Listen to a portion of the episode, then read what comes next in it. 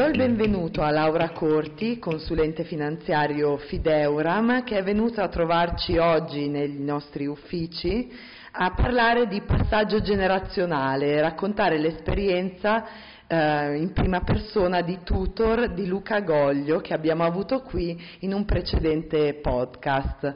Buongiorno Laura, in quale anno e come hai cominciato la professione? Intanto buongiorno a tutti. Tenetevi forte, io ho iniziato nel 1996, quindi lascio a voi l'arduo compito di fare i conti. Sicuramente in un mondo molto diverso rispetto a quello attuale. Quindi io entro in banca come dipendente, non vi dirò mai a che età, ma molto giovane, eh, per sostituire una maternità, quindi con l'idea di rimanerci veramente pochi mesi, perché nel frattempo stavo studiando economia e commercio e quindi per me poteva essere un lavoretto con cui ottimizzare e pagarmi i miei viaggi di allora.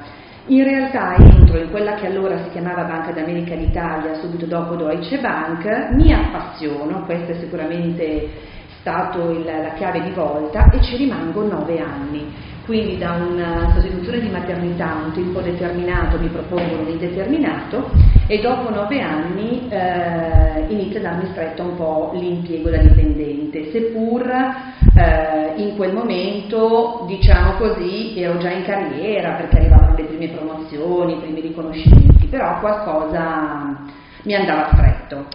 Perché hai iniziato proprio questa professione? E ho iniziato appunto questa professione sempre per la stessa casualità con cui iniziai a lavorare in banca, perché iniziai a, così, a raccontare un po' il mio malessere rispetto a certi orari da rispettare. Io ho avuto sempre la fortuna di lavorare intanto in agenzia, quindi vabbè io sono milanese, ho sempre lavorato su, sulla piazza di Milano e non ho mai fatto quindi uffici interni o back office, quindi questo mi ha consentito di vedere tutti i servizi della banca front office, cioè quelli che io chiamo di strada con, con la clientela.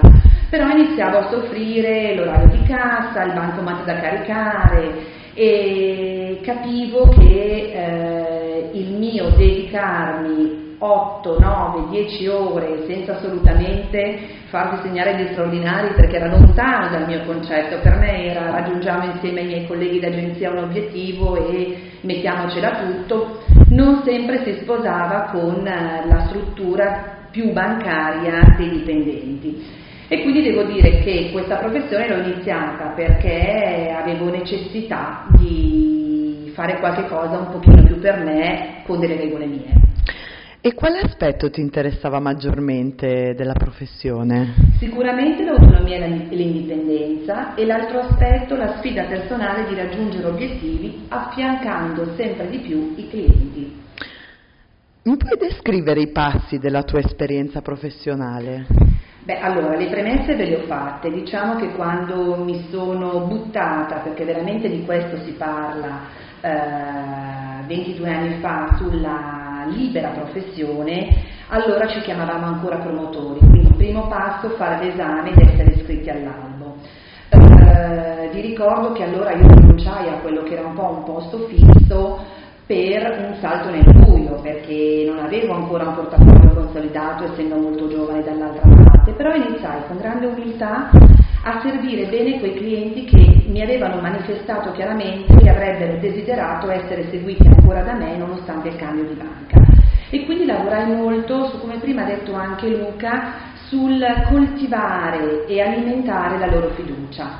Successivamente iniziai a creare un team con un assistente di back office e segreteria, quindi mi dedicai alla supervisione e all'inserimento di altri colleghi. Nel 2004 feci l'esame per la certificazione ESPA pensando che comunque eh, l'aggiornamento e il mettersi un po' sempre in gioco studiando sia fondamentale. Dopodiché, eh, dedicandomi costantemente alla crescita del portafoglio attraverso referral, segnalazioni di clienti soddisfatti, il passo successivo fu quello di allargare ancora di più la mia segreteria e quindi di inserire una, una seconda persona.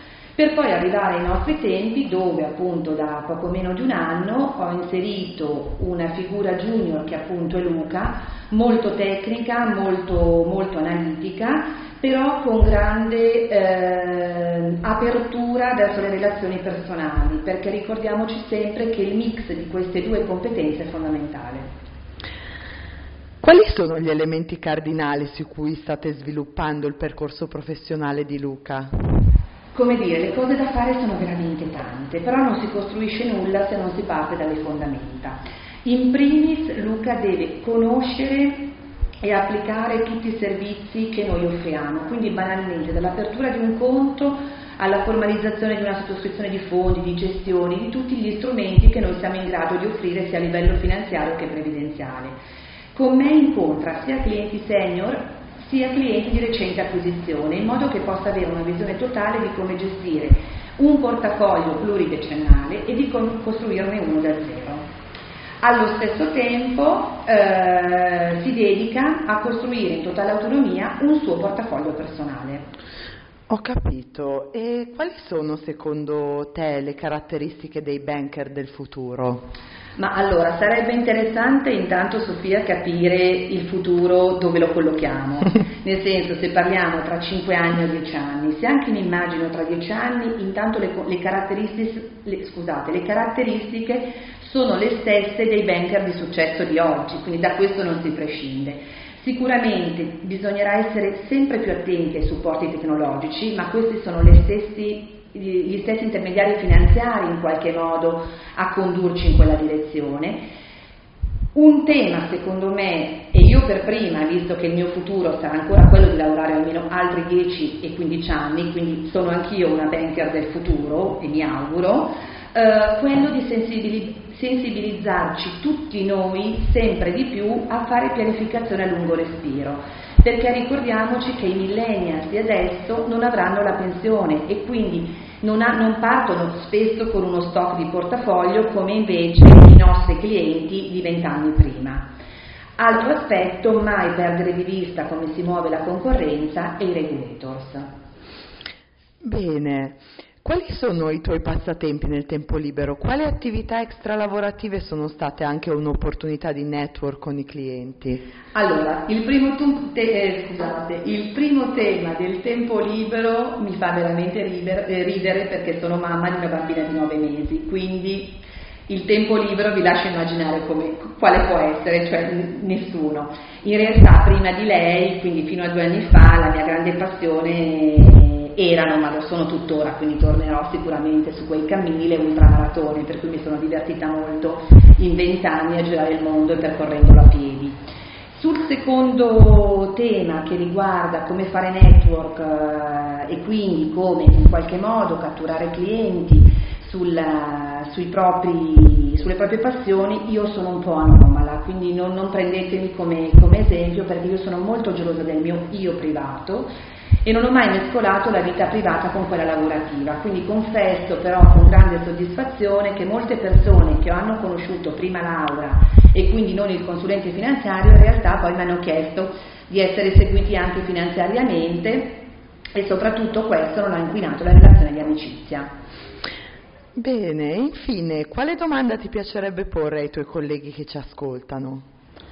Ma io lancio un sasso nello stagno e vediamo o nel lago o nel mare o nell'oceano, quello che volete, ma quanto pensiate occorre lavorare per essere un consulente di successo? Grazie Laura e ora a voi che ci ascoltate, quale domanda vi piacerebbe porre ai vostri colleghi? Cercheremo di affrontarle tutte nei prossimi podcast.